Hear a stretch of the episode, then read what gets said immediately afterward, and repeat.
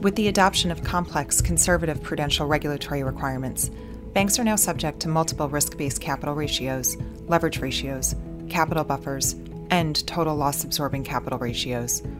As a result, they hold excessive levels of capital and liquidity that are increasingly disconnected from the level of risk they incur. Although these levels have undoubtedly increased resiliency, they come at a cost.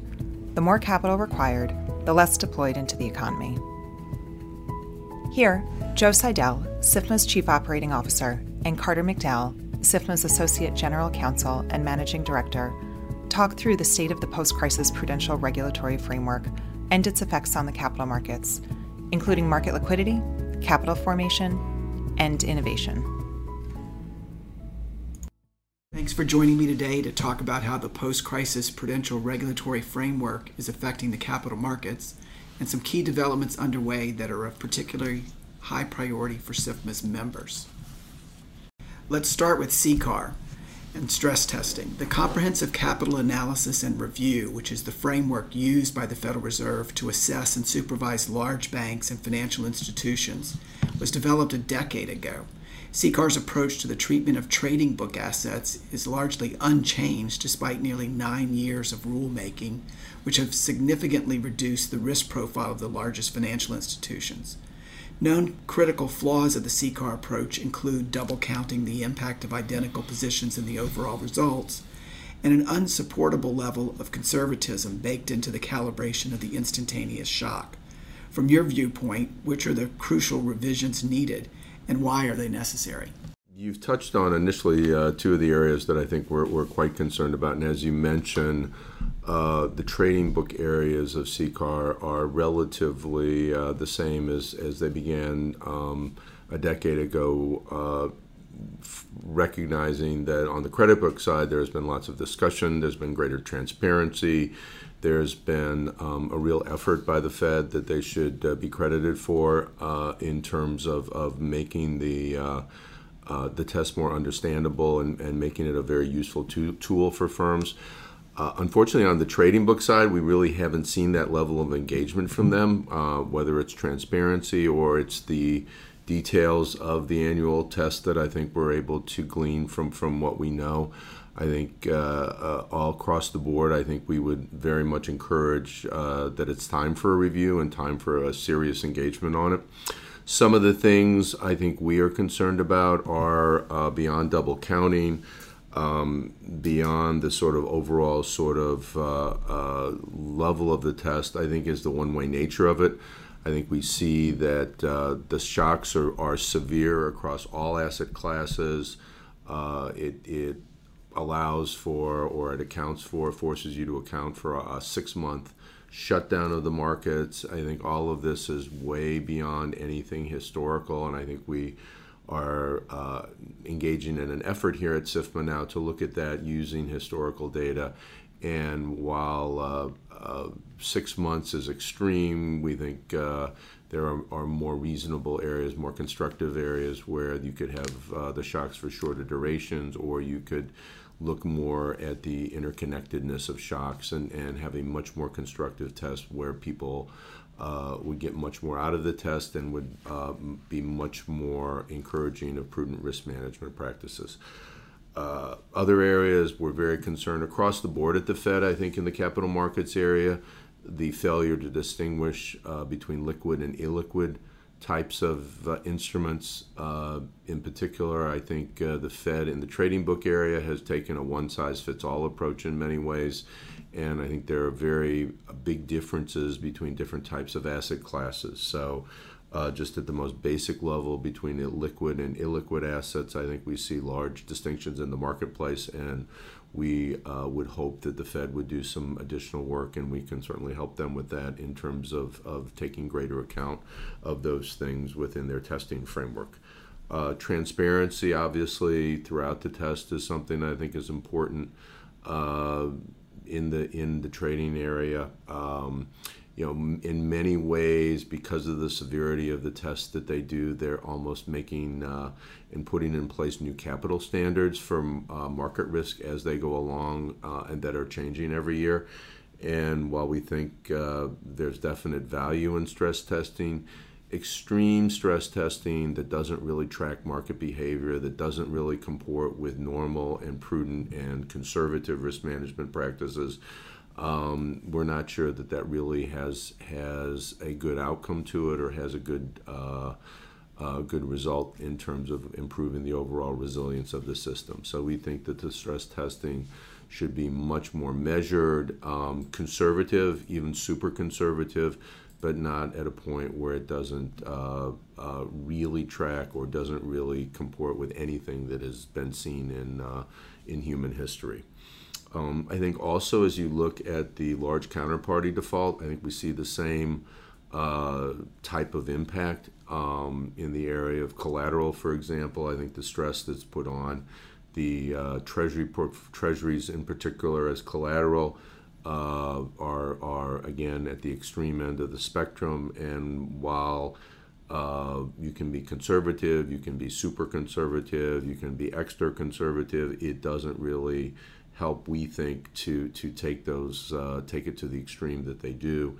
And we think there's much more constructive tests that can be built um, with a, a, deeper dive into what existing uh, practices have been, what existing market losses have been in these areas, and again, we're hopeful that we'll be uh, doing some upcoming research and, and producing some upcoming work that will help the Fed in that direction. And like I say, our goal here at SIFMA is not necessarily to throw out the CCAR test, to, to discard trading book stress testing, but we do think it would be uh, wise to do it in a smart, prudent way so that what it does is encourage uh, best risk management practices and is not just extreme for the sake of extreme or extreme because that's the easy thing to do uh, in applying a one size fits all model. So there's differences in the market, and we think that those differences should be appreciated by the Fed. We think that they've done a very good job historically at factoring that in on the credit book side. Um, and we think we sh- they would like to see them apply the same academic and uh, both interest and fire uh, firepower uh, in the trading area. So you've mentioned that they've made these kind of revisions to the credit book. Why do you think they haven't done it on the trading book side? I suspect the credit book is more fundamental to the, the history of bank regulation and their role as a bank regulator. Um, I think that's you know people necessarily gravitate to what they're good at, and certainly uh, understanding credit and credit markets is is a hallmark of the Fed as well as the other banking agencies. So I think there's a natural um, inclination to to move in areas that you feel the most comfortable in, and then to uh, uh, deal with other areas that are more problematic, that are more complicated, more complex new territory. Uh, and in that regard, I think the trading book has been a little bit of uh, a, project or an idea or an area that is probably on somebody's list to do, you know, to do next year. Um, and every year is next year, and they never really get around to it, given uh, the uh, rightful focus of them and the much larger profile of uh, the credit book in the banking industry. Thank you. Another regulation with significant flaws and on the receiving end of extensive criticism is the Volcker Rule, both the current regulation and the proposal the agencies put out last year. We may see the next iteration of the proposal sometime soon. What are your expectations, and what would you most hope to see change from the current law and the more recent proposal? You know, I think there we were uh, very, very supportive of the effort at the agencies, and, and we give them credit for the, the work that they've done in, in looking at the existing regulations and, and working with each other, which in any uh, at any time uh, conducting a five agency process is a, is a complex undertaking, and we very much appreciate the efforts that are being undertaken there. I think in terms of areas, I think we support many of the uh, recommendations uh, of the Treasury study that was produced in June of uh, 2017, uh, you know, outlining some of the ways that Volcker could be made more efficient, outlining again not not throwing out the core precepts of the Volcker Rule, but doing it in a smarter, more efficient way. And uh, in that regard, I think we're, we're very supportive of, of the effort. I think areas from the initial proposal, I think that we're focusing on and that SIFMA has written extensively on and engaged extensively on with regulators include the accounting test, which we think is uh, a, well attempted but unfortunately uh, missing the mark uh, test uh, uh, designed to better account for uh, market making and better account for uh, trading activities. And I think there they've probably missed the mark, and I think they hopefully have understood that from the input from SIFMA and member firms and many, many others who have suggested that while uh, maybe uh, the intent was directionally right, that there are much, much, much better ways to do it. And I think we will hopefully. Um, uh, hopefully, see them exploring those ways uh, in the next iteration uh, uh, we see there.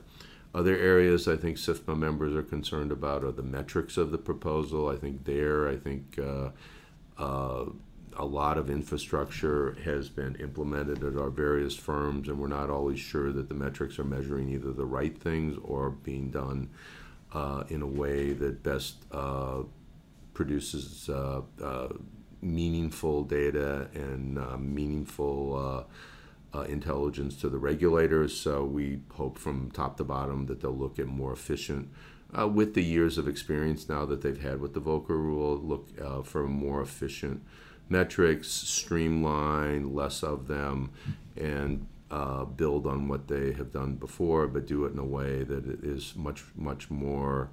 Uh, cost effective uh, and, and gives them much more of what they need um, I think we'll also be hopeful that some of the uh, definitions uh, track a little more closely to what is uh, what we see in, in the real world on the practical side related to uh, the trading desks uh, and the definitions around there. I think also we're uh, looking at some of the, the compliance obligations in terms of reporting intraday exposures, which uh, we think are, is very hard to do, as well as some of the reporting requirements and the uh, the timing around some of the reporting requirements and how practical that is in a, in a real real world situation. Um, so we're, we're hoping they're going to be making progress on the uh, proprietary trading side. I think separately, uh, they've put out concepts on the fund side, and there I think we'll be looking for um, more detail and proposals going forward in terms of, uh, again, how to improve the fund side. I think I think that's much more of a lawyer's challenge in terms of dealing with the definitions and dealing with a portion of the law that was. Uh, uh, very complex, uh, although short, very complex to uh, to put together, and, and I think this uh, hopefully uh, this round will will be more helpful in again sort of better adequately gauging for existing market practices. How important is this reform? Is it impacting the, the liquidity in the markets and, and market making in general? You know, I, I think we think it certainly is here. I think we certainly see that in certain markets, and I think it really requires a thoughtful review of all different types of uh, asset categories. Um, I think uh, some of the studies that have been done by regulators, I think, uh, reflect some of the most liquid markets, and there it may not have as appreciable impact as some of the uh, areas, particularly in fixed income, that are less actively traded, um, albeit still important to the uh, uh, to U.S. finance. One other question is that there were congressional efforts last year to try to change and make the Fed in charge. Do you see the agencies working well together in in trying to reform this? I think anything with a multi-agency process is complicated. I think the industry would uh, very much benefit from sort of one-stop shopping. I think there's uh, other examples in securities law and consumer finance where there's a lead agency in terms of administering a regulation, and I think that would be uh, quite helpful here in terms of having a lead agency. And, and uh, in many ways, it would seem like, given their umbrella nature, that the Fed would be the logical, uh, uh the logical person for that, or the logical agency for that, with uh, you know, the SEC and CFTC providing certainly expertise and, and certainly included in the consultations on market issues and so on. But it, it very much, for everybody in, in any situation, is often uh, better to deal with a single point of contact. And I think, again, there are sort of examples of this throughout banking law and securities law in terms of why that's the situation. So next month, SIFMA is going to also be weighing in with the Fed on a proposed rule to revise the prudential standards applicable to foreign banking organizations. Can you give us a preview of the general themes you'll be touching on when SIFMA submits comments? Yeah, in the foreign in the foreign banking area, again, I think we are um, concerned about the impacts that foreign bank regulation, that IHC regulation has had over the last several years, and and its impact on capital markets. In many ways, the Federal Reserve, uh, via the combinations of things we've discussed today, through uh, regulation under stress testing, through the Volcker rule uh, in the case of the foreign banks uh, through the IHC regime, they have become maybe not the primary regulator of securities markets, but they've certainly become the most important regulator of securities markets and the most important regulator of liquidity in securities markets and, and have a major, major, major impact on uh, how securities markets function um, in many ways, the Fed has a much bigger impact on how securities markets function these days than the traditional securities regulators, which may surprise people. But um, and the foreign banking area is an area where we've seen it, uh, seen them particularly have an impact, and, and have seen uh, foreign banks uh, decline precipitously. SIFMA uh, published research earlier this year which demonstrated in, in multiple asset classes the diminution of uh, the uh, participation of the foreign banks and their U.S. affiliates in U.S. capital markets via their U.S. broker dealer affiliates. And we think this is, has had, you know, one of, of many sort of potential areas where liquidity could be threatened in the case of, of uh, unstable capital markets or various ex- external or internal shocks in the markets, and we would be uh, quite concerned as we see in all of these areas capacity in markets being reduced. In the foreign bank case, um, they have a, a one size fits all uh, regulatory system again that particularly is uh, challenging for firms engaged in capital markets activities. Many of the foreign banks, while um, diversified institutions and essentially universal banks globally. In the U.S., particularly, had capital markets activities where they had um, very large U.S. presence.